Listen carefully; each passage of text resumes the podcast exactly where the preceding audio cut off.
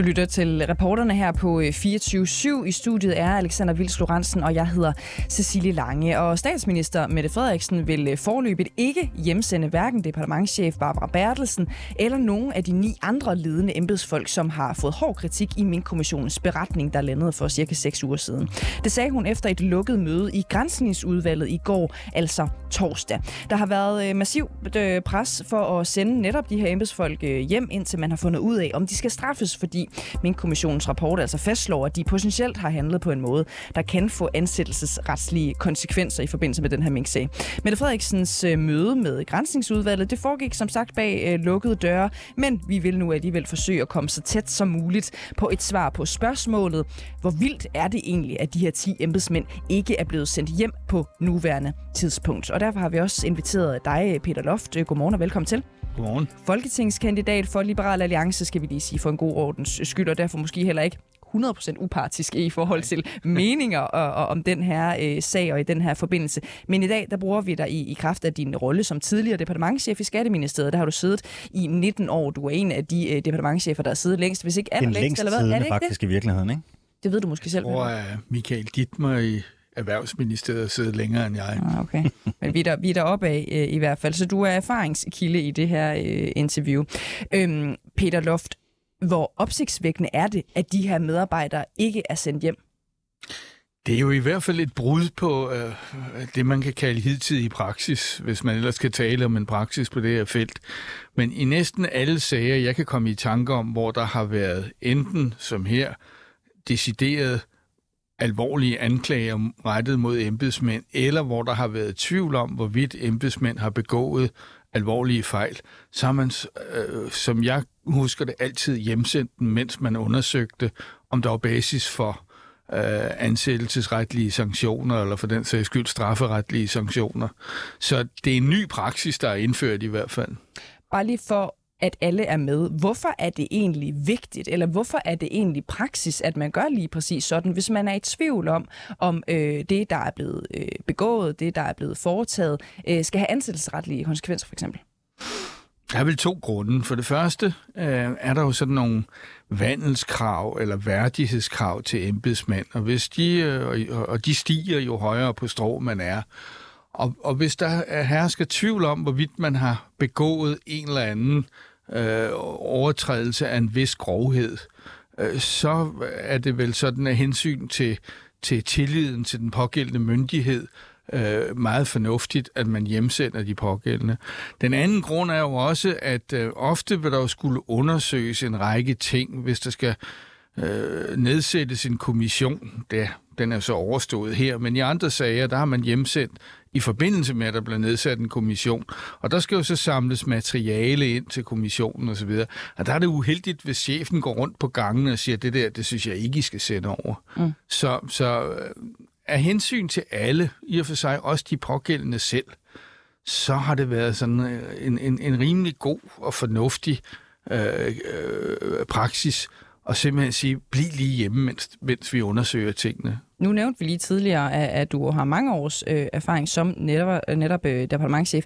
Kan du komme på sager, hvor medarbejdere er blevet sendt øh, hjem for mindre forseelser, end det vi ser i det her tilfælde? Jeg kan jo tage min egen sag. Ja, gerne. Øh, jeg blev hjemsendt på baggrund af presseforlydende. Altså, jeg blev kritiseret i aviserne for angiveligt at skulle have blandet mig i Helle thorning Smiths skatteansættelse. Øh, der blev så nedsat en kommission, som også skulle undersøge en række andre ting, og en 3-4 år efter nåede den frem til, at jeg faktisk ikke havde blandet mig i, i en skatteansættelse. Alligevel blev jeg øh, ganske kort tid efter, at kommissionen var nedsat, to-tre måneder efter, hjemsendt. Der kan man så sige, det, det er svært for mig at vurdere grovheden af de forskellige øh, formodninger om overtrædelser, men man kan i hvert fald sige, at jeg blev hjemsendt på baggrund af presseforlydende, her sidder der 10 embedsmænd, som sort på hvidt har fået, i mine øjne, meget skarp kritik. Meget skarpere, end kommissioner normalt udtaler. Og de sidder der. Ja, og som du selv er inde på, det står jo sort på hvidt, at de har handlet øh, meget kritisabelt. Øh, det var presseforlydende i, i din sag, noget du senere blev frikendt for. Men ja. lad mig prøve at vente om og spørge. Øh, mener du egentlig, at du skulle have været hjemsendt? det gjorde jeg ikke dengang. I dag, hvor jeg har fået det lidt på afstand, jeg kan godt se, at det var en uholdbar situation. Jeg var blevet beskyldt for at chikanere landets statsminister, og min chef, skatteministeren, var jo ansat under statsministeren. Så i og for sig var det nok egentlig en rimelig fornuftig disposition. Lad mig lige prøve at få styr på, øh, for det er, jo, det er jo en ret ny øh, nyhed, den, den, den faldt, øh, eller den tækkede ind på os allesammens øh, telefoner i, i, i går eftermiddags. Hvad var Mette Frederiksens argument for ikke at hjemsende nogle af de her 10 øh, embedsfolk? Fordi det er jo grov løjer, som de står anklaget for. Ja, altså det, det, det fortaber sig jo lidt i det uvise. Hun bliver ved med at sige, at hun har stadigvæk tillid til de pågældende embedsmænd. Det er jo, det er jo godt nok. Øh, det, der vel normalt er afgørende, det er, kan vi alle sammen have tillid til de, af, til de pågældende embedsmænd? Øh, det, det, det er hun åbenbart øh, mindre interesseret i. Og det, dernæst så siger hun, at nu skal denne her undersøges nøje i denne her øh, kompetencestyrelse under Skatteministeriet, hvilket så i øvrigt også en ny praksis, at man ikke afgør det i eget hus.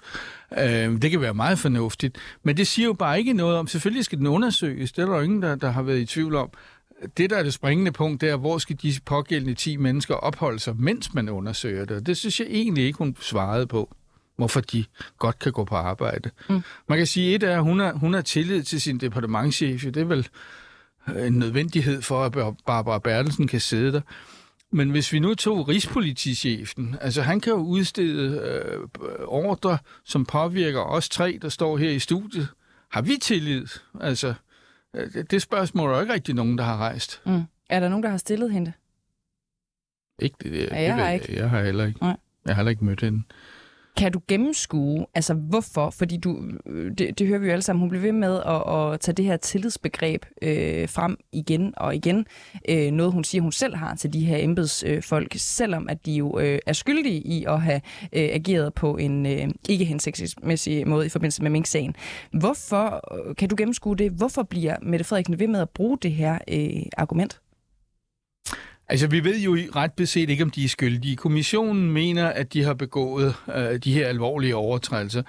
Hvis man følger op på det spor, så vil næste skridt jo være, at man nedsætter en tjenestemandsdomstol, mm. der skal finde ud af, er de også, og hvad skal straffen være, osv. Så, videre. så, så det har vel mere øh, karakter af en anklage, og ikke en dom. Men, men, men, men jeg kan ikke, jeg har svært ved at svare på dit spørgsmål, fordi altså... Øh, i alle, som vi var inde på tidligere, i alle tidligere tilfælde, der har man sagt, for en sikkerheds skyld sender vi folk hjem. Og det er måske også sådan et, et signal til omverdenen om, at når vi tager det meget tunge våben i brug, der hedder en undersøgelses- eller grænsningskommission, så skal vi også tage øh, det resultat, der kommer ud af den alvorligt. Og det gør man ikke ved at trække på skuldrene og lade som om ingenting var hent og sige, nu kører vi videre, og så ser vi, hvad den her, undskyld ordet, relativt obskure styrelse en gang om lang tid måtte nå frem til. Øh, og, og, og nogen kan håbe på, at sagen er glemt på det tidspunkt. Ikke? Nu er du selv øh, øh, måske på vej øh, ind på, øh, på Christiansborg som, som folketingspolitiker øh, for Liberal Alliance, og det ved du jo øh, lige så godt, som, som vi gør, at det er jo også et taktisk spil øh, en gang imellem. Kan du gennemskue, hvorfor Mette Frederiksen ikke bare sender de her embedsfolk øh, hjem for at undgå dårlig presse? Nu står vi og snakker om, om, det her i studiet i dag. Øh, det er på forsiden af alle øh, øh landets øh, aviser. Hvorfor vil hun ikke undgå den her dårlige presse øh, og mis mistro? Det er svært at grænske og øh, andre folks øh, bevæggrunde. Altså man kan sige, nu blev hun beskyldt for ikke at have gjort noget. Hvis nu hun på altså, det pressemøde, hun holdt bagefter, der, der var konklusionen vel nærmest, der er ikke en finger at sætte på min øh, adfærd. Jeg har godt nok øh, fået prædikatet grov vildledning, men jeg var uvidende om det osv. Så, så hun frikender jo sig selv, og hvis hun så i samme øh, åndedrag siger, men jeg sender lige de her 10 embedsmænd hjem, så vil nogen jo nok sige, nå, så er det endnu en gang embedsmændene, der skal tage alt skraldet. Er det virkelig fair? Og i, i denne her sag er det jo klart for enhver, at statsministeriet har spillet en meget, meget central rolle. Også mere central end den normale arbejdsfordeling mellem ministerier, i hvert fald den hidtidige arbejdsfordeling mellem ministerier tilsiger. Så, så jeg kunne godt forestille mig, at det er noget af, af, af, af baggrunden for, at hun har valgt det her. Og så er der vel heller ingen tvivl om, at, at Mette Frederiksen er glad for sin departementchef. Altså, Hun har, været, øh, hun har haft tre forskellige ministerstillinger. Hun har startet med at fyre sin departementchef alle tre steder. Nu har hun så fundet en, eller den samme to gange, ikke? for hun sad jo også i Justitsministeriet, som, som hun tydeligvis godt kan med, og det, det er jo altid et meget godt, en meget god ballast, hvis man kommer i modvind, at ens minister er glad for en. Peter Loft, øh, folketingskandidat for Liberal Alliance og tidligere departementchef øh, igennem øh, mange år. Tusind tak, fordi du kom her morgen. Tak. Den svenske regering bliver pustet i nakken af den tyrkiske præsident Erdogan. Og nu er der så under en måned til, at svenskerne skal til stemmeboksen og pege på landets næste statsminister. Og vi har jo i Sverige at gøre med et land, der rigtig gerne vil i NATO. Og på den anden side, så har vi den tyrkiske præsident Erdogan, som gerne vil have, at Sverige lever op til nogle krav, før det kan komme på tale.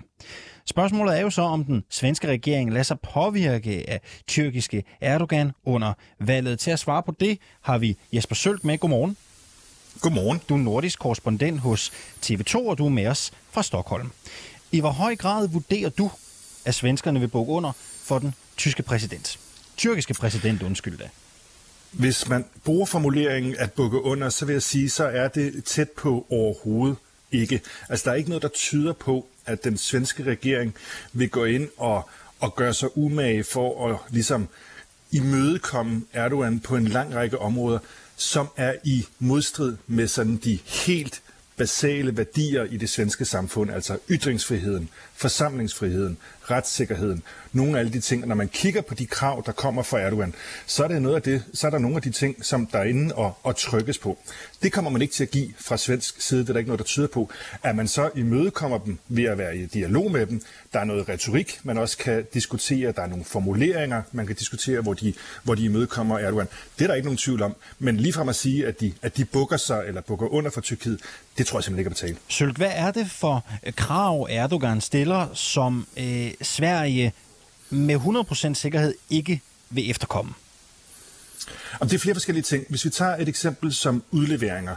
Øh, Tyrkiet har en, øh, et ønske om at få udleveret en lang række personer fra Sverige og Finland i øvrigt også, som de mener har forbindelser til terrororganisationer. Altså organisationer, som Tyrkiet mener er terrorrelaterede, men som man i resten af Europa ikke nødvendigvis har samme syn på. Der sidder en række personer i Sverige, som Tyrkiet mener skal retsforfølges i Tyrkiet. Og der må man bare sige, at der er ikke nogen sandsynlighed for, at Sverige kommer til at udlevere de personer, med mindre de også havde gjort det under, altså sidste år, før vi havde hele den her NATO-diskussion. Altså der er simpelthen nogle retssikkerhedsprincipper i, i Sverige, for eksempel hvis en person har fået asyl, hvis det er en øh, forbrydelse, som der ikke er kriminel i, i Sverige, osv., så kommer man ikke til at udlevere dem, uanset hvor meget Tyrkiet råber op.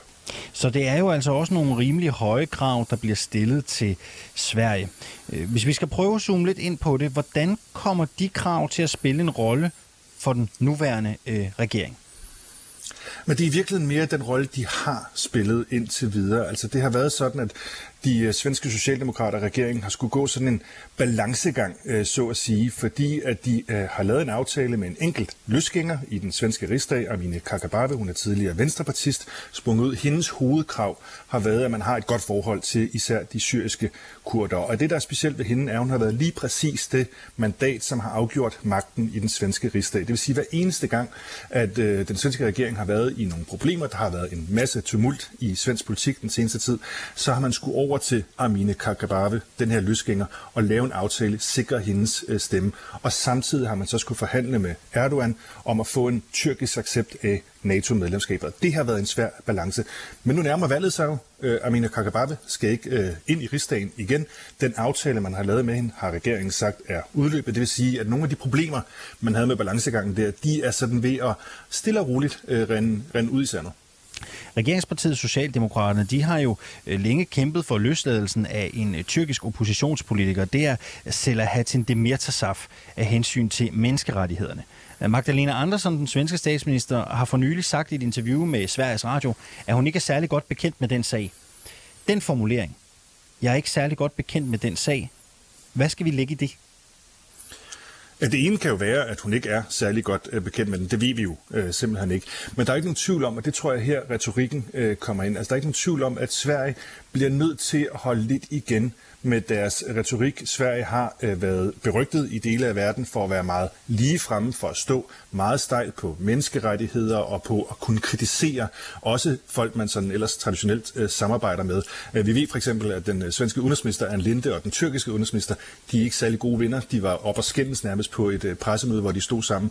Og der har man fra, fra svensk side nok haft lidt en tendens til at gå lidt for skarpt til nogle lande, som ikke rigtig accepterer det. Og det fungerer ikke så godt i en proces, hvor man samtidig har brug for deres stemmer. Så det kunne også, hvis man ville vælge at at, at tolke på det, være et udtryk for, at, at Sverige lige holder en lille smule igen med, med den skarpeste øh, retorik, i hvert fald i det nuværende øh, leje, hvor man også har brug for, for Tyrkiet. Og verden er jo lige nu i en exceptionelt svær situation. Øh, der er krig i Ukraine, Rusland er aggressoren, Sverige vil gerne ind i NATO, Tyrkiet har strenge krav. Man kunne jo godt forestille sig, at det her kommer til at fylde noget i en valgkamp, især når, når Erdogan kræver øh, udleveringer.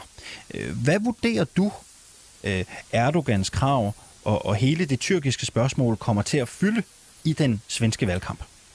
Det er klart, der er kritikere øh, af den svenske linje, og de er hovedsageligt på den svenske venstrefløj. Men, men hvis man kigger på valgkampen, så de to blokke, altså de to statsministerkandidater, øh, henholdsvis for Moderaterne og Socialdemokraterne, er jo sådan set enige om den svenske linje. Det vil sige, at det bliver ikke et hovedslagsmål, som med mindre at den svenske regering, Socialdemokraterne, begynder at, at imødekomme Erdogan og Tyrkiet på nogle af de krav, som er i fuldstændig modstrid med sådan de basale demokratiske værdier i det svenske samfund, ytringsfriheden, forsamlingsfriheden, retssikkerheden osv.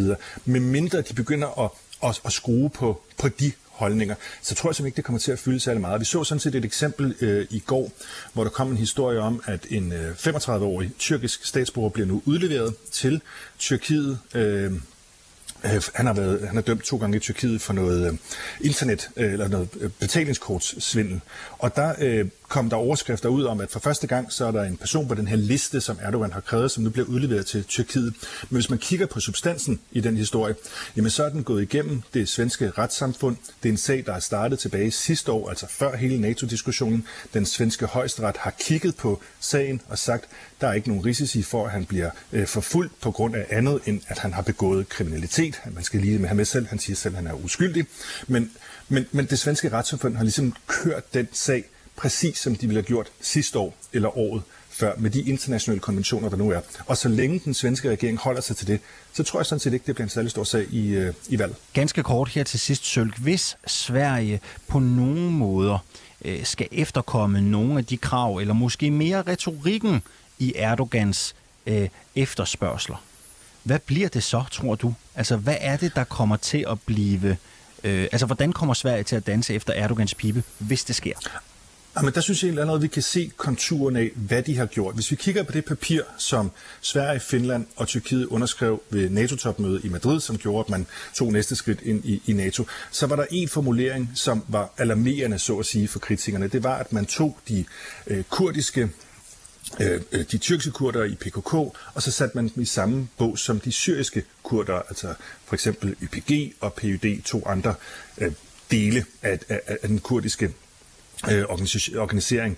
Øh, og de kom ligesom i, i samme sætning. Og det er, en, det er en problematik, fordi der har man sådan set forsøgt at holde dem adskilt øh, indtil videre. Og der har man fra Tyrkiets side et, et ønske om, at det ligesom er én øh, gruppering. Og der kan man se, at, at Sverige imødekom det. Og det er noget af den retorik, som for kritikerne er problematisk, uden at den sådan set reelt øh, rykker særlig meget ved, igen, de her basale rettigheder, man har i, i, i Sverige. Siger Jesper Sølk, som altså er nordisk korrespondent fra TV2. Tak fordi du var med her øh, til morgen. Det var så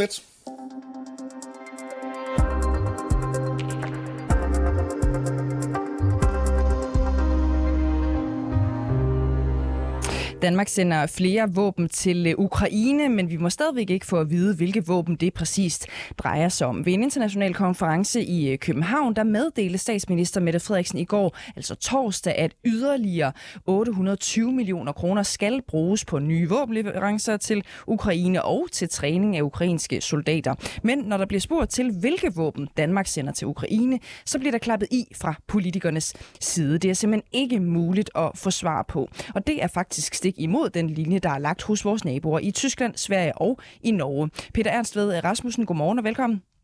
Ja, godmorgen. Du er chefredaktør for Forsvars- og Sikkerhedsmediet Olfi, og jeg ved, at du mener, at danske politikere oversælger forsvaret med den her lukkethed om øh, de her våbenleverancer. Hvordan det?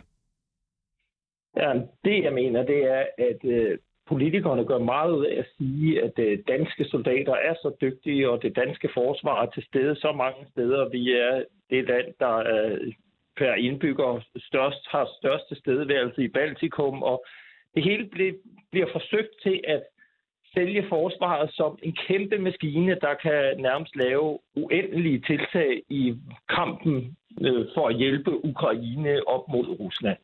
Og sagen er jo bare det, at forsvaret er slidt ned til sokkerholderne, og det er øh, har meget store problemer med både at rekruttere og fastholde det personel, der er nødvendigt. Og efter krigen i Ukraine brød ud, der har man jo hævet beredskabet gevaldigt, og man har blandt andet sendt en bataljon til Letland. Man har haft øh, flere skibe ud at sejle, flere fly i luften. Og noget lader til, at man bliver ved med at skrue op for aktivitetsniveauet og tildelingen af opgaver til forsvarets personel, uden at man lader pengene følge med. Og det er det helt store problem nu. Nu skal vi sende 130 soldater til Storbritannien for at hjælpe med at uddanne ukrainske soldater. Og man ved simpelthen, hvor man skal tage dem fra. Jeg har fået flere henvendelser i går. Blandt andet en, der skriver, lige nu foregår der en øh, heksejagt ude på kasernerne for at finde de mænd, der skal afsted, for man ved ikke, hvor man skal tage dem henne. Peter Ernst Ved Rasmussen, det er jo, øh, det er jo vilde øh, anklager, for det, så siger Altså, er, det, er det spin? Er det, er det, øh, er det kejserens nye klager, vi ser her? Jamen, det er jo det, som ansatte i forsvaret, de mener. Og de mener, der er en, mangler en større åbenhed om, hvad den sande tilstand er. Altså, problemet er jo, at vi presser forsvaret så meget, at man er ved at være der, hvor det kan være svært overhovedet at genopbygge forsvaret, fordi man har ikke det personel, der skal til at uddanne de nye soldater, der skal ind i systemet, når man vil hæve budgettet om nogle år. Og, og, og, og noget af det, som jo virkelig skuer i ørerne, det er, at politikerne har været ude og sige, jamen nu tilfører vi en masse penge, vi giver strafbevilling på 7 milliarder, og så vil vi i øvrigt hæve forsvarsbudgettet til 2% over de næste 11-12 år. Sagen er bare den, at de 7 milliarder, de er brugt for længst, og nu vil man så yderligere fra den samme pulje tage 820 milliarder at bruge på Ukraine. Det betyder, at man kommer til at æde af det eksisterende forsvarsbudget, som i forvejen er presset. Og de nye midler, som skal hæve forsvarsbudgettet til 2%, de kommer tidligst i 2024. Og det vil sige, samtidig med, at man har en massiv flugt fra forsvaret. Vi har selv skrevet, hvordan 650 medarbejdere fra forsvaret har sagt op alene i de første fem måneder af året, hvilket er mange flere end sidste år. Og når man øger presset på de soldater, der er tilbage, jamen så øh, er det bare fristende for dem, der er tilbage at sige, prøv at høre, jeg gider ikke være med mere. Mm. Jeg talte i går med en, en, en herremand, som fortalte, at lige nu, der er der omkring 1200 vakante, altså 1200 ledige stillinger alene i hæren. Og når man så bare bliver ved med at pålægge yderligere opgaver, jamen så skal dem, der er tilbage, løbe dobbelt så hurtigt og løse to mands arbejde. Og når man har en almindelig øh, ansættelseskontrakt, så kan det til sidst blive fristende at gå op og sige, at jeg gider ikke mere. Ja, det er jo en noget anden øh, historie, vi får for dig her, øh, Peter Ansved Rasmussen, i forhold til, hvis vi skal tro på vores øh, regering og, og, og Mette Frederiksen, hvor argumentet jo igen og igen er, at det er bedst for Danmarks sikkerhed, at russerne de ikke får indblik i den her slags ting, altså mere konkret, hvad det er for våben, der, der øh, sendes afsted. Kan, kan danske politikere ikke have en pointe, når de siger, at om grunden til den her lukkethed, grunden til, at vi ikke vil fortælle, hvilke våben, der skal afsted, det er simpelthen af hensyn til Danmarks sikkerhed? Jeg er helt sikker på, at russerne ved godt, hvor slemt det står til i det danske forsvar, og jeg kan ikke øh, tolke det som andet end, at det er et forsøg på at sminke den sande tilstand i forsvaret. Fordi hvorfor er Danmark det eneste land af dem, vi normalt øh, sammenligner os med, Norge, Tyskland, England, USA, som ikke vil oplyse, hvad det er, vi donerer til Ukraine. Øh, det, jeg kan simpelthen ikke, øh, jeg, jeg kan ikke forstå argumentationen, og problemet er jo, at det går ud over vores tillid. Det er jo et demokratisk problem, og når man taler med folk i Norge, Tyskland og, øh, og Storbritannien og spørger de ansvarlige, hvorfor de oplyser, så mener de, at det er demokratisk vigtigt, at befolkningen får indblik i, hvad det er, man bruger pengene til. Men der har vi en helt anden, meget, meget lukket tilgang til det i det danske forsvar. Jeg har sågar hørt at de historier, som jeg selv har været med til at fortælle om, hvad vi har doneret til Ukraine, har medført, at man nu har indledt en klapjagt og sat efterretningstjenesten til at undersøge, hvor lækagerne er, fordi det vil man ikke have bliver, bliver offentliggjort. Og det er bare noget, der øh, strider mod, hvad andre NATO-lande gør, og det undrer mig. Det, øh, jeg, det er jo vildt, øh, øh, Peter Ernst ved Rasmussen, men, og jeg får også lyst til at, at blive ved, lidt ved det her og spørge, øh, hvordan, hvordan tolker du den her øh, lukkethed? Fordi jeg har også problemer med at finde ud af, jamen hvad skulle incitamentet være for at gøre, som man gør? Jamen altså, jeg tror egentlig, at øh, man ikke har særlig meget lyst til at fortælle, hvad det er, man donerer til Ukraine, fordi det vil også afsløre, hvor lidt materiel vi har tilbage i det danske forsvar. Og det er jo det, soldaterne i forsvaret øh, er frustreret over. Der er jo ikke mange, der er uenige i, at det er fint at hjælpe Ukraine. Vi vil gerne give noget materiel, vi vil gerne hjælpe med uddannelse, vi vil gerne hjælpe med penge. Men når det sker på bekostning af det danske forsvar, som i forvejen er fuldstændig nedslidt, så er det, at man begynder at undre sig. Var det ikke vigtigere, at vi sørger for, at det danske forsvar kommer op og køre, inden vi stordonerer til Ukraine. Altså, vi har øh, givet materiel for over 3 milliarder kroner til Ukraine. Det er jo taget ud af, af øh, de danske beholdninger, og det kan godt være, at meget af det var noget, man havde liggende på lager. Men der er jo også taget øh, våben og systemer, som, som man ellers kunne bruge, og som man nu ikke har i det danske forsvar. Så hvor forklaringen ligger på, at man ikke ønsker at oplyse, hvad det er, man donerer, det øh, glæder jeg mig til at få svar på en eller anden dag, men, men mistanken er jo, at det er fordi, man øh, vil, vil blotte sin egen utilstrækkelighed. Peter Ansved Rasmussen, chefredaktør på Forsvarsmediet Olfi. Øh, tak fordi du var med her til øh, morgen. Og vi har forsøgt at få en øh, kommentar fra forsvarsminister Morten Bødskov om de danske leverancer af våben til Ukraine, men han har altså ikke haft mulighed for at være med. De nye danske bidrag til Ukraine, som vi lige har talt om, det bliver som sagt meldt ud i forbindelse med, at Danmark torsdag var vært for en stor støtte, eller donationskonference, som man måske kan kalde det. En konference med 26 lande repræsenteret, som skulle drøfte næste fase i støtten til Ukraine. Og det skete på en dag, hvor det, der fyldte overskrifterne i de udenlandske medier, var et angreb på en russisk flyvebase på den annekterede Krimhalø. Nye satellitbilleder viste store ødelæggelser og mindst otte smadrede kampfly. Og vi stiller os selv spørgsmålet, om krigen i Ukraine er ved at blive mere omfattende. Og i forlængelse af det, hvor stor appetit på krig har Ukraines venner så egentlig? Det skal du hjælpe os med at blive klogere på, Claus Mathisen. Godmorgen. Ja, godmorgen. Lektor i russisk på Forsvarsakademiet og tidligere forsvarsattaché i Ukraine. Donationerne til Ukraine, de bliver ved med at tække ind. Er det et udtryk for, at Ukraines vestlige støtter er klar på en lang krig, og måske endda en krig, der bliver mere omfattende, også geografisk? Uh, ja, det tror jeg roligt, man kan sige. I hvert fald langt, fordi nogle af de uh, planer, selvom vi ikke kender dem alle, men nogle af dem, vi er bekendt med, uh, de tilsiger jo, at der er tale om en uh, langsigtet støtte. Jeg tænker også på sådan noget som uddannelsesprogrammer og den slags ting. Det er jo ikke sådan noget, der, der ændrer noget bare fra dag til dag. Uh, I hvilken grad man også erkender, at det kan føre til en udvidelse af de områder, hvor krigen bliver ført, Ja, det er, så, det, det, det er så en anden ting. Jeg synes jo i hvert fald, at øhm, øh, det hidtil har været tydeligt, at for så vidt både Rusland og øh, den vestlige koalition under USA, der støtter Ukraines kamp, har været interesseret i at prøve at begrænse krigen til Ukrains territorium. Lad os lige tage en af de seneste udviklinger, eller i krigen, eller i hvert fald noget af det, der bliver talt mest om, nemlig angrebet på den her flybase på Krimhaløen, som jeg også talte om. Krimhaløen øh, blev jo annekteret af russerne allerede tilbage i 2014. Øhm, lad os lige prøve at blive ved spørgsmålet om udvidelsen. Altså, er krigen så ved at udvide sig, så at sige, når vi ser det her? Ja, det synes jeg godt, man kan sige. I hvert fald kan man jo konstatere, at øh, områderne, hvor krigen bliver ført, om man så må sige, aktivt øh, herved bliver større. Øh, og det er jo ikke det eneste angreb, der har været. Der har også været øh, et formodet eller muligt ukrainsk angreb på en belarusisk flybase i det sydøstlige hjørne af Belarus, hvorfra vi ved, at russerne har opereret med kampfly. Så øh, jeg tror, at øh, der er ikke nødvendigvis tale om, at Ukraine er absolut er øh, indstillet på, at nu skal de her områder erobres.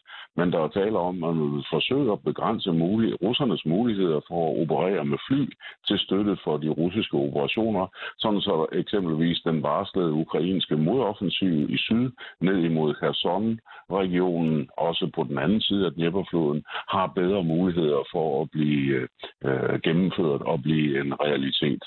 Krigen er jo af mange blevet øh, kritiseret øh, og er blevet beskrevet øh, lang og udmattende, fordi ingen af landene måske har en decideret strategi. Krim har jo været annekteret af Rusland siden 2014, og vil jo måske umiddelbart være en voldsom ny kamp at tage op i krigen. Øhm, tror du, ukrainerne har rådført sig med sine støtter i vest?